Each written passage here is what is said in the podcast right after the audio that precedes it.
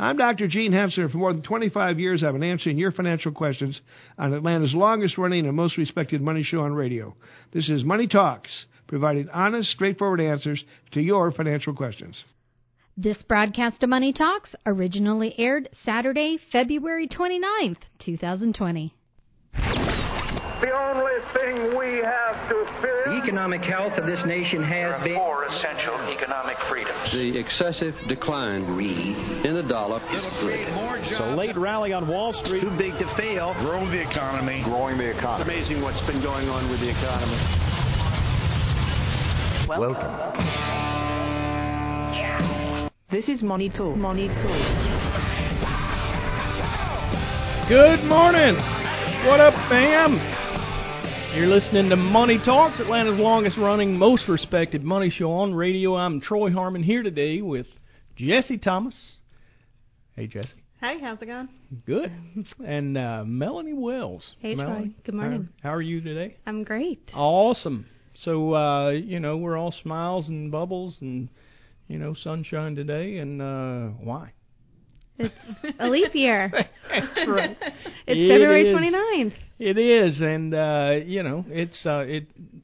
These shows don't happen hardly ever.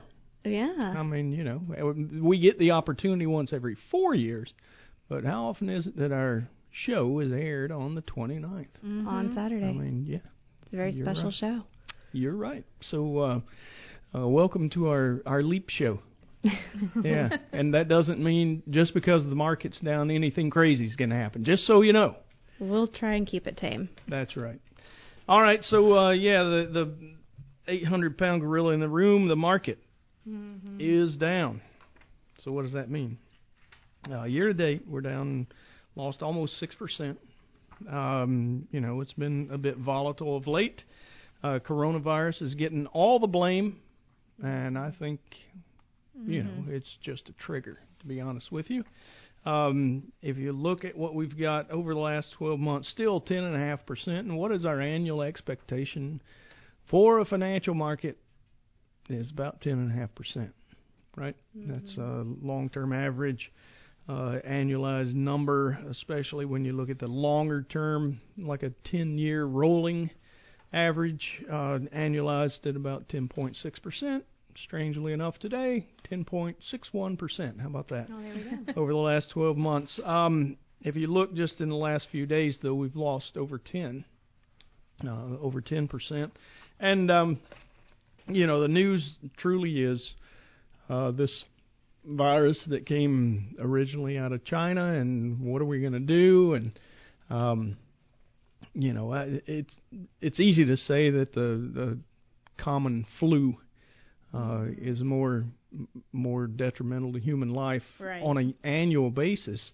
But um, you know, this is something a little bigger, something that we're not sure of, and we don't have any vaccines to try to keep it in check. So uh, people are getting a little bit, a little bit skittish. Right. Um, so do we think it's a lot of the uncertainty that's really kind of triggering some of this? Is just you know we don't know what's going to happen, if it's Yeah. going to come here, when it's going to come here, how bad Right. it's going to be if it comes here. Yeah, instead of talking about the one that's currently before us, why don't we talk about a little bit of history? I mean, um, 2016, I think it was in the fall, uh, we had Ebola come to the United States. Um, we had a doctor from the U.S. who had traveled to Africa, West Africa, where they were having all kind of issues with Ebola. Um, once that news started rolling for about a month and a half, we saw the market decline, just as it's doing now. Mm-hmm. Um, and it the the very day that the, I think we had two patients, maybe three, with Ebola in the U.S. Uh, the doctor I'm talking about, a nurse that actually um, cared for him, and then you know maybe another person. But as soon as that nurse who had cared for him uh, got out of quarantine and everything was fine and nothing Mhm. happened beyond that, the market started going up immediately. Right. We had lost right at ten percent. You know, in in the Yeah. in the downturn during that period. So um, it, it's not uncommon for these things to happen. Um, the one thing that I'll say is it's not all Ebola, and I mean it's not it's not at all Ebola this time, but it's not all coronavirus. And the reason that I say that is uh, I've I've been ringing this bell for a while about economic conditions, about Right. uh, you know earnings conditions. Uh, last year, the market was up 31.5 percent, give or take a few basis points, um, and earnings were basically flat. We got like one percent earnings growth in 2019. Now, that might you know seem reasonable to some people, not me. Uh, you have uh, what we call price to earnings or ratio expansion uh, during a period like that, and you know the the case could be made that the market's forward looking. So we're toward the end of fourth quarter earnings uh, reporting. Uh, we've had like 473 of the S&P 500 stocks report earnings on the whole are up 0.61%, not 61%, 0.61%. 0.61. Why in the world would we have had 31.5% last year with no growth during the year and no growth, you know, now in what we know was the fourth quarter? Um, and and what's even stranger is technology was up 50.5%, the sector itself, in 2019.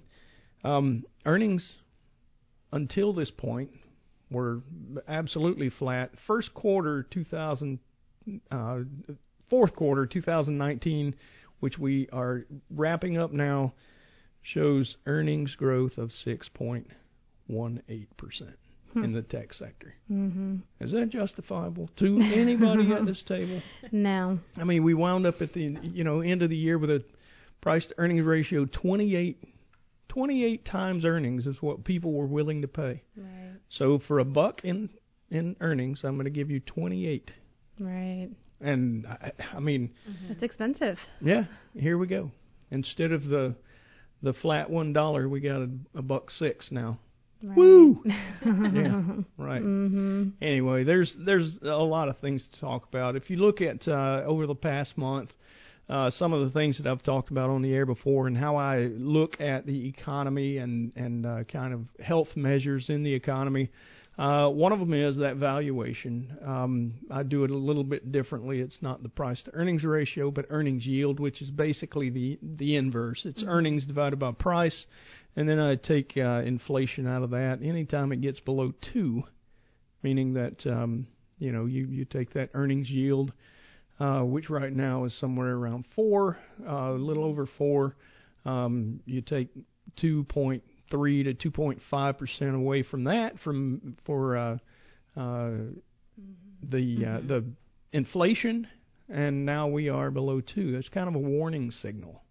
So the valuation coming into 2020 in my book was uh, was pretty stretched. Um, while the the yield curve was looking a bit healthier uh, from its ugliness at the end of um, August of last year, Right. uh, it it uh, looking so reverted to that. Yeah. Yeah. So now the one month, two month, three month, six Right. month treasuries are all yielding more than the ten year treasury.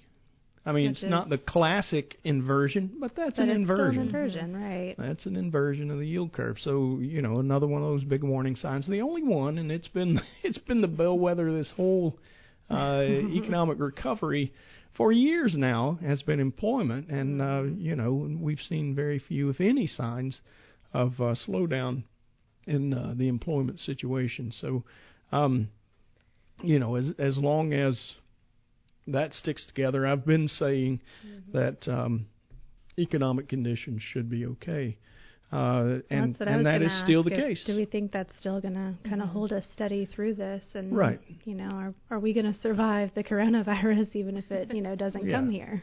Well, I mean, Corona has has its own set of uh, economic conditions that it creates. Uh, when you have people that aren't allowed to go to work Right. uh, in China or wherever it might be. I mean, Italy's getting pretty ugly at this point as well.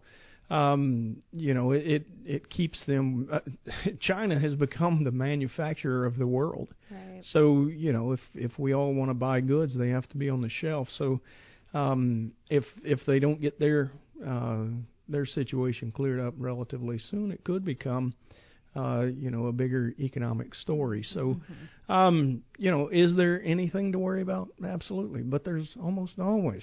right. And so uh, which thing currently are we going to worry about? Right. So, Melanie, I know you've had some calls. Melanie, mm-hmm. for those of you who might not know, is a uh, financial planner. That's her function. It's not necessarily her title, but she is uh, she mm-hmm. she does financial planning for Henssler Financial. Jessie is a, a tax person, and most of her phone calls lately are probably, "Hey, can you get my taxes done?" Right. yeah. But, Your favorite uh, person this time of year. Yeah. it's the most wonderful time of the year. Oh yes. well, I've heard it called. I've heard others called Anyway, but Mm-hmm. uh, Melanie, you've uh, you've no no doubt the phones rang a little bit. Yeah, definitely. When we see volatility like this, and you know, a couple down days, especially in a row, of course people get nervous. And so I had a call this week um, with a client, and we get these calls and have these conversations occasionally. Um, you know, saying that they want to sell everything and they don't want to lose anymore, and they're just nervous about what's happening. Um, you know, so it's I understand the fear when that happens that it's really hard to watch your money, you know, go down and to log in and you see your accounts are falling, you're down a couple hundred thousand dollars and yes, that can be very scary, but in this particular situation the client doesn't need the money. Yeah. So, you know, it's and, easier and, said than done. To, and we manage it that way on purpose, right? We right. Uh, we talk about the 10 year rule all the time, and that's absolutely, um, you know, the situation for this particular client. Most of the money they need in the next few years, if they need any at all from their assets, exactly. is in fixed income. Right. It's in bonds. All right, well, we're going to take a real quick break. When we come back, we'll have you a dog of the week. Stick around.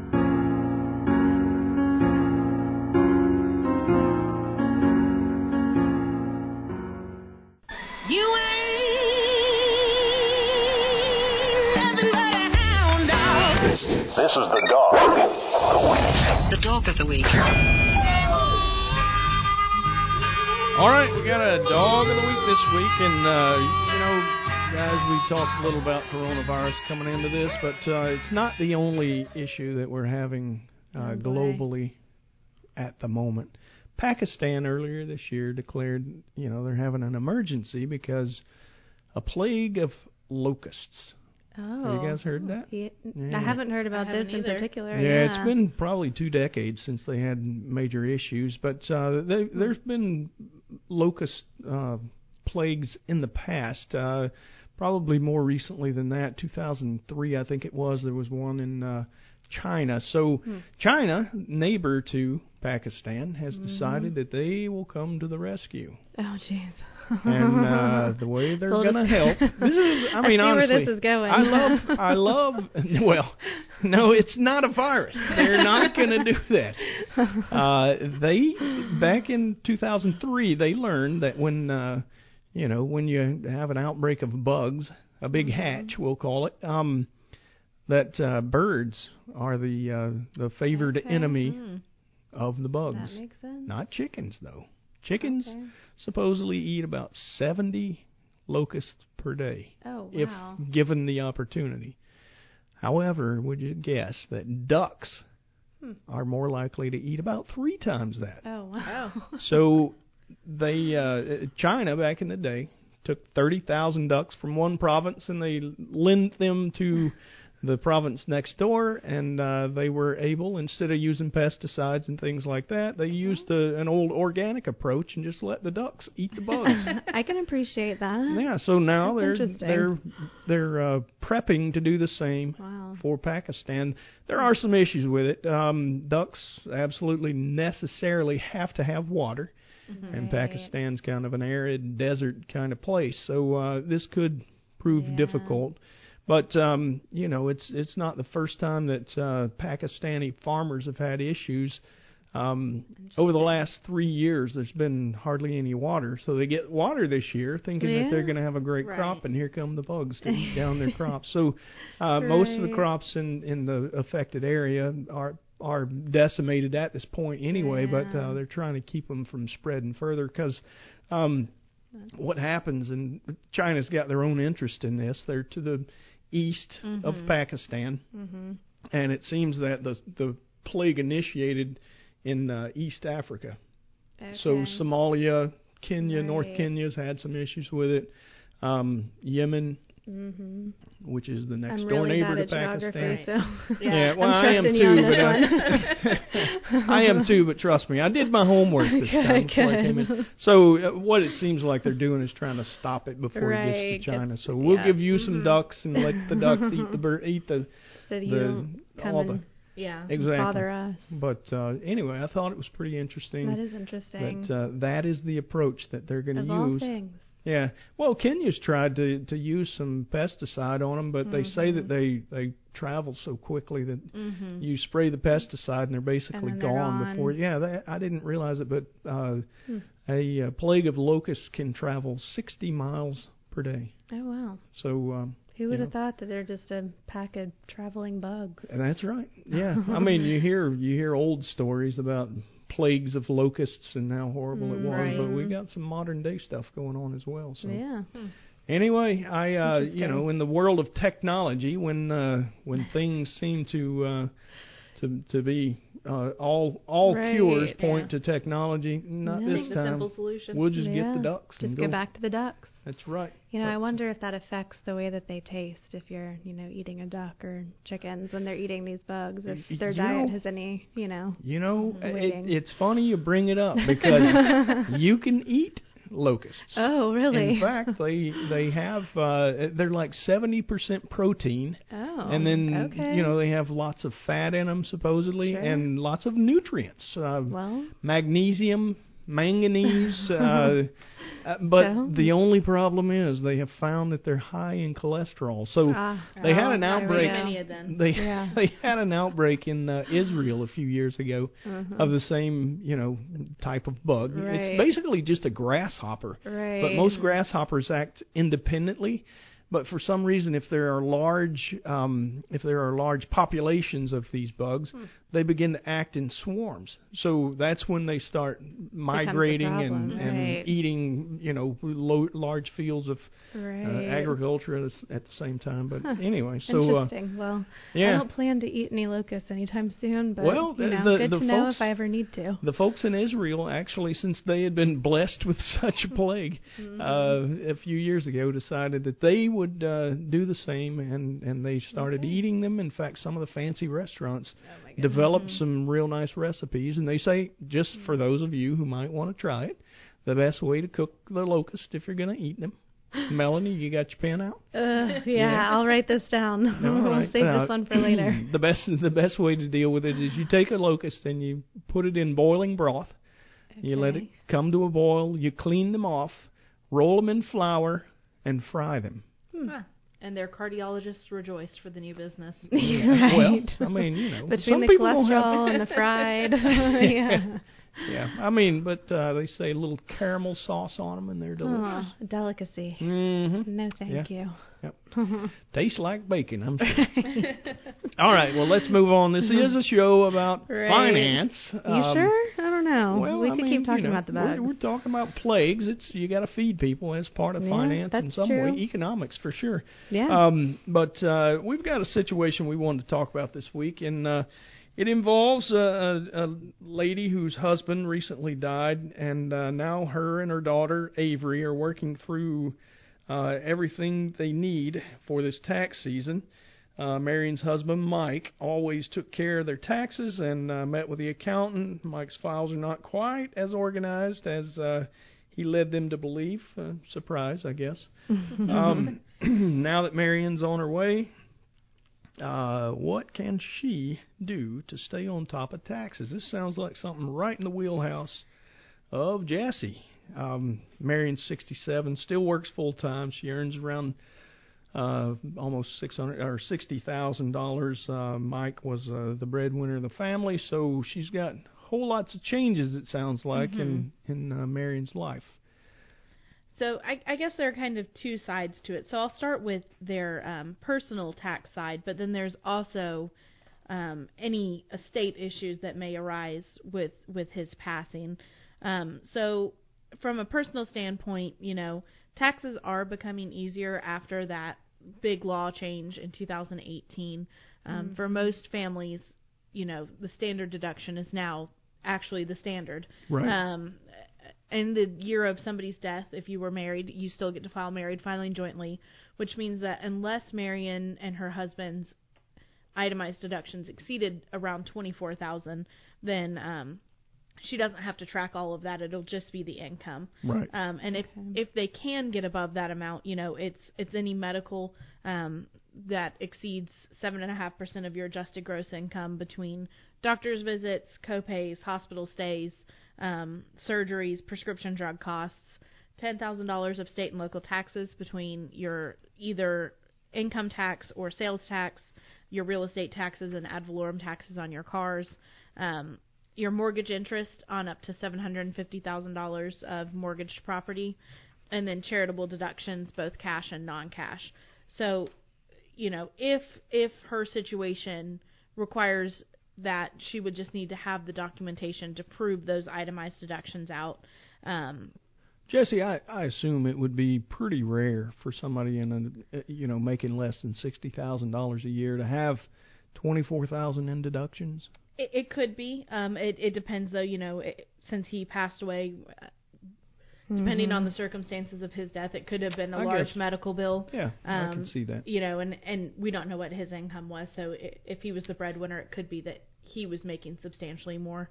Um, but see. you're you are correct. At, at about sixty thousand, we would usually expect to see kind of that standard deduction taken. And, and that's, I mean, that's common even beyond that level of income, right? Uh, It's gotten to Mhm. where that is, uh, like you said, coming into this thing, that uh, it is it is the most common uh, used. Just write down the the the standard deduction and don't itemize. Yes, it is definitely a more common. If you think you're going to be close to the line, though, um, it may be worth talking to your CPA to see if they can help you get right above that. It could be that you know instead of giving to charity this year and next year, they could have you double up that giving in one year and see if you can bump over the standard deduction limit every other year. Um, so Yeah. you take take the government's handout of twelve thousand one year, see if you can get over it the next by doubling up those expenses. Yeah, and somebody that I mean, charitable deductions quite often are given without uh, you know the thought of uh, of a tax Mhm. deduction. Uh, you know, charitable giving is not necessarily tied to the taxes. Right. Quite often, people give to their church or some civic Mhm. organization that they just have a passion for, right? Right, but but to the extent that your church, you know, is okay with you saying, okay, this year I'm going to make my charitable donation in December, and I'm going to make all of next, or I guess rather, this year's I'm going to make in December, but last year's I made in January. So Right. you you Mhm. try Lump 'em and time together it to like lump that. it into one one calendar year. I see. hmm Yeah, so I guess that makes perfect sense to to deal with some of those in that manner. Um, well, I'm sure that there might be a few other things that we need to cover on this. So um, when we come back, we can do so. Um, in the meantime, if I can get my finger touch the right button, uh, I will play us some music and get out of here. Thanks for listening to Money Talks. We'll be right back.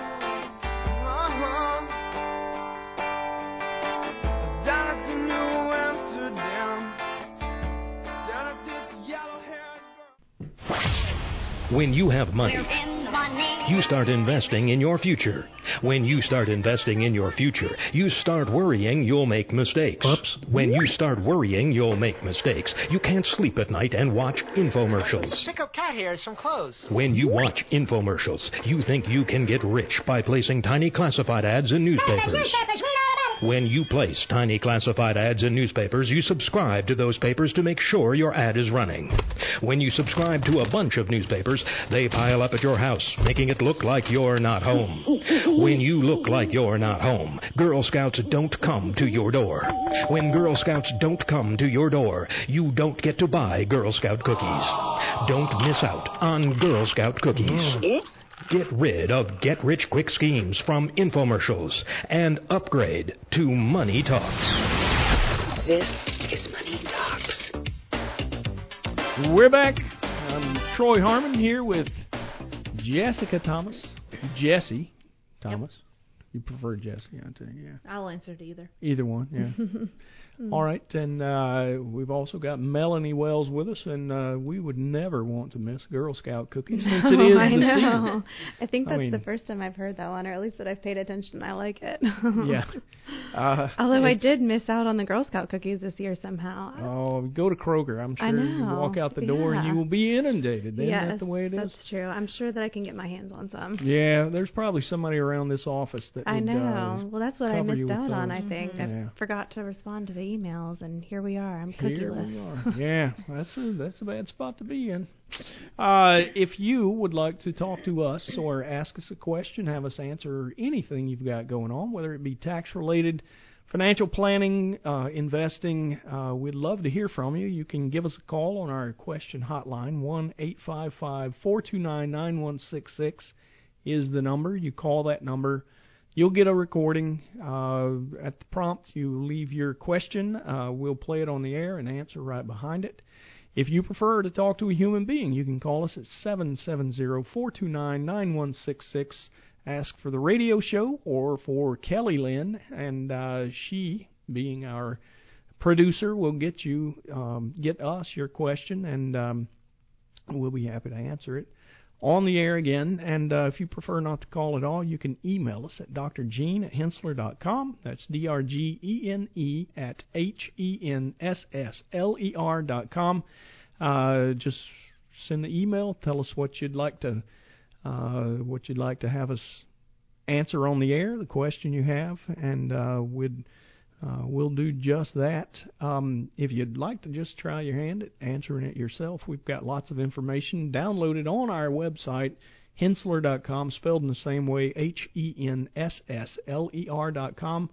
Uh, you can go check it out. And um, if you can't answer that, then you can always call that number that I gave you, 770-429-9166. You can ask for Melanie if you need uh, financial planning. Ask for Jessie if you got tax questions, and um, they will help you individually.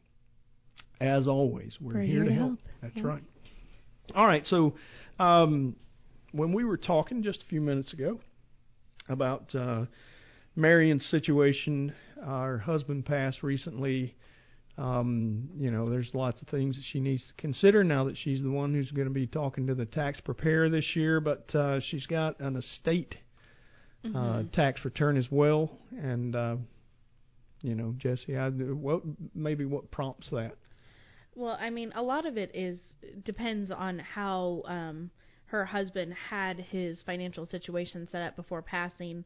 Um, you know, was the money in a trust? If it was, was it revocable? Um, since they were married, you know, it, it kind of lessens the burden. Um, since she will be filing a final joint return, there is no final return that's separately needed for the deceased. Um, but there still may be an estate return if he had assets held in his name only and, and the will dictated where they went. Um, It's Mhm. kind of a good point to talk to the lawyers, talk to a CPA, see what extra filing requirements there may be um, between trusts and, and an estate return um, outside of his last individual return. Um, But it, it basically, it's uh, a lot of it is the way that the way the family is set up, and Mhm. and um, whether or not you know there's there's complicating issues, I guess we right. could call it. Um, but I mean, even even you know, if he doesn't have to file a return, you know, or they don't have to file a return for his estate, it's a good time to also talk to your financial advisor. You know, if he held assets on his own, they all should receive a step up in basis, um, which could Mhm. impact her- Marion down the road when she goes to sell one of those assets Right. um, and and knowing those issues up front before you're trying to sell is always the best time to kind of take care of that and and make sure everything's in line. Right. So you could be dealing with several things when it comes to Mhm. the assets. Uh, if he had an IRA, Mhm. an IRA can only be held by an individual, right? Mhm. So you're not going to have. I mean, that won't be seamless. Melanie. Right, and somebody like you would have to. In theory, he should have had a beneficiary designation on his IRA. It's uncommon for there not to be one, and it was most likely his spouse, Marion, so she should have received that IRA. And as his spouse, she can essentially assume it to be her own IRA at this point. Yes, and is Yeah. exempt from that Secure Act that's kind of been going around, um, which applies to the non-spousal IRA. Right. Right. So if that he just had started left it, into last Yes. year, right? hmm If he had left the IRA, you know, as a beneficiary as his daughter, then that would be Mhm. a completely different issue, especially if he died in 2020 now. So 2019 it still would have been the old ru- rules before the Secure Act, but now if he had left that beneficiary as his daughter, Mhm. she would have only 10 years to take the entire amount out of the account. Right. And so that can be a huge, you know, depending on the value of the account, that could be a huge tax burden on her. Right. So, Uh, but even outside of an IRA, you know, if if they jointly owned their home, if they owned a home, um, there there may be the need to have it have an appraisal done. Um, if it was if they purchased it for a hundred and the fair market value on the date of death is three she gets half of that as a step up in basis, that gain um, for his half. Right. Um, and if they've held it for very long at all, that could be a very It- real possibility. it really could right. be. And especially now if she's single, she only has, you know, lesser amount of the gain to exclude from her, Mhm. I guess, capital gain if she Ah. were to sell it. Or if Yeah. she doesn't get married again and Mhm. then sells it in, you know, 10 more years or something. Right. So investment accounts where um, where Marion would be the beneficiary are going to be passed without any sort of legal issue, right? That that goes right to them. There's no probate of that. Right, as long as long as the designations were set up and you know, and it's it depends on the type of account. As long as she was the beneficiary on something that passes outside the will, no problems. As long as she is included on the will or it was jointly held, no problem. Um, the problem may come if if he had been married before, say, and the will says everything goes to my wife, but he never updated those beneficiary designations on his IRA, um, which passes outside of the will and would not go to her. Right. That would be Right, a and real we've mess. definitely Yes. seen that happen. I You know, know. it's very important to check your beneficiaries, and I like to say to do it, um, you know, when the time changes. So when we have daylight savings, it's twice a year. So just Mhm. check your beneficiaries twice a year. There year. you go. You know what? You're going to have to change that soon. I think we're going to get the state. away, I know. Yeah, the state yeah. of Georgia's talking about changing I think that. we we get to vote on it, right? That's what they're saying. We'll Yeah. see. All right, so back to Texas. Yes. Yeah. um, but you know that that kind of is what may impact her um, if he had trust set up, everything like that. But the the laws are so complicated and differ so much based on the legal language that it's it's really a good practice to talk to the attorney, talk to the CPA, make sure that all of the filing requirements are handled on the front end. Right. Mhm. Yeah. So Mhm. Consult your professional. Yes. Yeah. absolutely. All and right. she definitely should, being you know newly single, to make sure all of her beneficiary designations are updated. Because if she still has him listed, Mhm. and now he's deceased, that could become a problem too if she doesn't have the right you know successor beneficiaries in place. Yeah. So Melanie, can you imagine a reason why the portfolio might need to be tweaked? Yeah, absolutely. I mean, depending on if they were the same age or if, you know, they were vastly different ages, you know, their liquidity needs may be different now.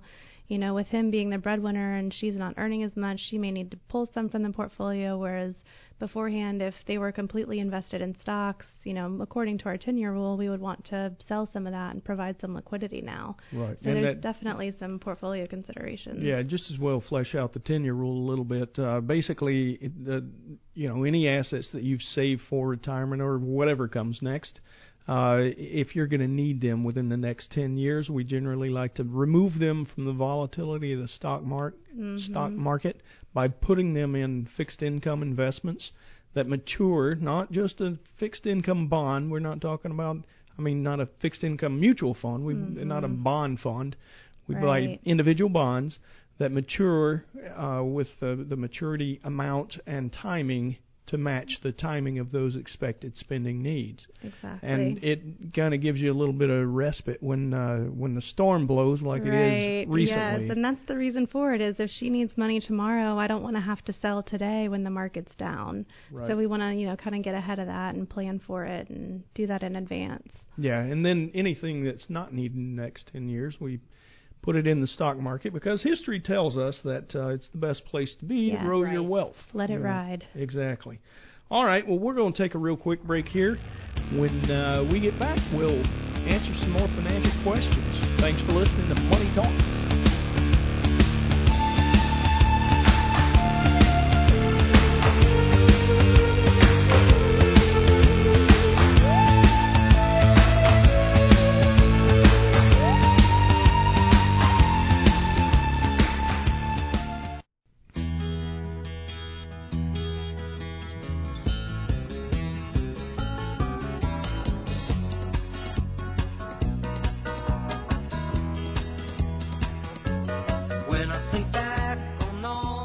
Back. You're listening to Money Talks. I'm Troy Harmon here with Jessie Thomas and Melanie Wells, and uh, we've got uh, a few things we'd like to cover before we uh, get out of here. If you have questions for us, we'd love to hear from you. Question hotline one eight five five four two nine nine one six six. Uh, you can call and get a human being if you give us a call at seven seven zero four two nine nine one six six. Or you can email us at drgene at henssler.com. That's spelled D R G E N E at H E N S S L E R dot com. Uh, you can always go to our website as well and maybe do a little research for yourself and answer your own question. But we'd love to hear from you and help you through that process. Um, Melanie can be reached at that same number, 770-429-9166. Call, ask for Melanie Wells, and they'll hook you up. Um, you can get Jessie through the same number if you've got tax questions. so Melanie on the financial planning side, Jessie on the tax side, and you don't even want to talk to me.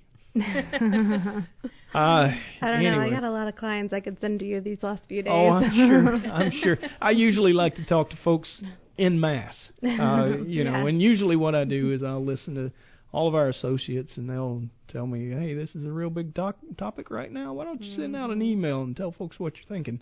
Uh, but I do get on phone calls from time to time and talk to folks about what's going on. Don't mind that either. All right, so um, we've got a question here from our good friend Ed Kelly, who writes During a significant correction, a mutual fund may need to sell a lot of holdings to meet customer withdrawal demands. So, for investors who own shares in a taxable account, they would have a lot of capital gains to declare and pay taxes on. The investor would get the tax bill even though he uh, he sees his account balance having gone way down, maybe even way up. Um, I'm not smart enough to know this. He says I heard it years ago on your show. Um, but uh, his question is, are ETFs in the same boat? And the answer is, yep. They are. Uh, the way that you get taxed on a mutual fund, basically the portfolio behind the scenes that you have bought into, uh, is is traded when uh, some investors want out, and that usually does happen when markets sell off. Uh, you'll see people that want to liquidate their their um, position. Um, in doing so, the mutual fund company actually would have to pay taxes on that money if they don't send it through to you, the ultimate holder, via a dividend. And you'll get a if you get dividends from the fund, or whether it be an exchange traded fund or a mutual fund, uh, there can be tax consequences. So if they have gains within that fund, you know, say you haven't, nobody's sold off for a long time, like maybe since 2009, since we're talking about a real life Mhm. example. Um, you know, we've we've had pretty smooth sailing since then. Uh, got significant gains in most all mutual funds. Uh, when people start selling, the fund itself has to sell to provide them liquidity so that they can get out and go away. Now, exchange traded funds, it's less likely that you're going to have that scenario because you know the the um, the trust itself is created by by a uh, pool of stocks, and it's you know the trading is done inside that, and you know one shareholder is not forced uh, forcing the fund company to buy back their shares directly. So it's less likely, but it can happen. Basically, when you get a dividend, you'll also get a um, you know a statement, a tax statement that says this was income, meaning it was from a dividend uh, that was gained on the portfolio itself, or it could be a short-term gain, or it could be a long-term gain. So in either case, you know, i unless you're holding that uh, ETF or mutual fund in a um, in a tax-free account or a tax-deferred account, Mm-hmm. uh, you're probably going to have a little bit of a tax issue, which means you just have to pay the tax on your your uh, dividend, your short-term or your long-term gain, and they're all taxed differently. Jessie, you're Mm-hmm. the pro on that. well, and this is whether or not you like it too. So That's when right, these yeah. are paid out, you have no control over Right. what's coming to you, so you can't decide. Right. Um, and a lot of times those rates depend on what else you have going on in your life, which the fund or ETF doesn't know about. You know, it, it could be the difference between zero percent long-term rates or twenty percent. Right. Right. Now there is a strategy that some people use, especially with mutual funds, because when that dividend is paid out, the price of the of the fund will decline, and now you could have a loss yourself that you could then sell. Uh, you know, after the loss is realized in the market, you could you could go and realize it on your your uh, tax records, meaning that you sold. Uh, you take the the uh, loss, but you still got a dividend Right. Right. but you pay the pay the tax on the dividend, which is basically the same amount, right? Mhm, As long as it's qualified. Right, and and you know you move on. So uh, there are ways that you can manage your taxes using these funds, but you know if I just wanted to be simplistic, Ed, your answer is yep. Yeah. All right, so uh, we've got another question we wanted to cover here, and um, this one comes from.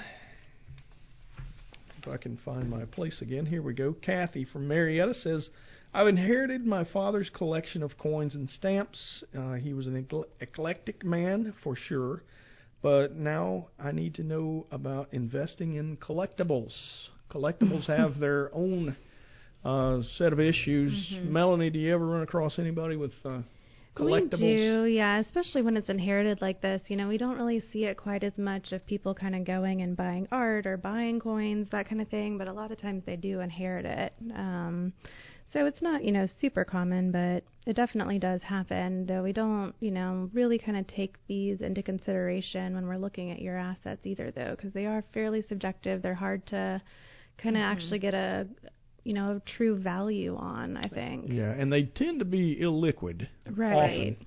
You I have mean- to find somebody that wants to buy what you have, and Right. you know, I think sometimes the value of these is what are they willing to pay for it if it's not, you know, a I don't know, highly desired item. Right, and, and and that comes in terms of the taxes too, especially in this situation where she's inheriting, um, because she would receive that step up in basis to the value on the date of death. But if it's so illiquid that you can't find a value on the date of death or somebody who's willing to put that appraisal behind it, Right. you know, y- your tax consequence could change vastly when you decide to sell, and they do sell at 28%, um, which is above long-term capital gain rates. So Right. So Jessie, that's a great question that I just thought of. Mhm. Go ahead, I'll pat myself on the back. You don't have to do it. Uh, the the thing that I wonder is if uh, if you're going to get an appraisal, does it Mhm. have to be a written appraisal, or can you just call the coin shop down the road and say, "Hey, what do you think this is worth?" I mean, I'm going to give the tax answer. It, it depends. It's going to be better if it's written because then if you're ever audited, you have that value. Whereas if you call the shop and, you know, Joe the coin guy says, "Yeah, I'll buy it for X," and he won't give that to you in writing, you have nothing to back up that value with the IRS if they I come see. knocking. hmm So All then right, if so you do sell it, then it would be hard to kind of track that back and see and find out. Well, this is what he said back when I, you know, Right. got this done years ago. But Right. Mhm. And uh, you know, at that point, then you're kind of you're kind of out of luck because it's it's hard to prove Right. so many years down the road. And you know, those things, like almost everything else, collectibles have a season, and then they have a season when they don't work well at all, right? Mhm. So you know, Mhm. they might have spurts of growth. Uh, you might you might uh, inherit it, and you know somebody says it's worth a thousand bucks, and five years later you go and talk to them, and they'll buy it from you for five hundred bucks, right? Right. So or five thousand bucks. It's like hard the to say. Beanie which. Babies. Uh-huh. Oh, yeah, yeah. we all thought the Beanie Babies Yes. were going to be worth so much money, and I'm pretty sure we still have a box of them somewhere. Mhm. Right, right. Well, worthless. Melanie, back to your point. Uh, one of the reasons that I I think that it's wise of us, you know, not to put too much faith in uh, retiring on a collectible is it's kind of like buying commodities too.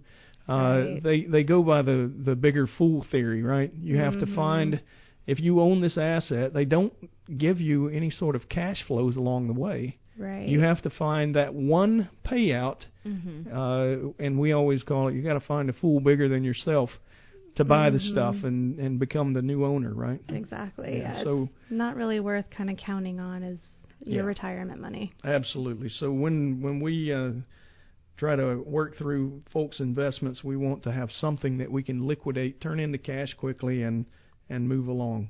Well, folks, that's uh, about all the time we have. I guess we can ask this week. What do you guys think? Mark it up this or down? is tough. I don't know. I'm, I'm going to say up 'cause I want it to be up. I always say up, whether it's I guess I'll better. up. There we go. Thanks for listening to Money Talks. We'll catch you next week.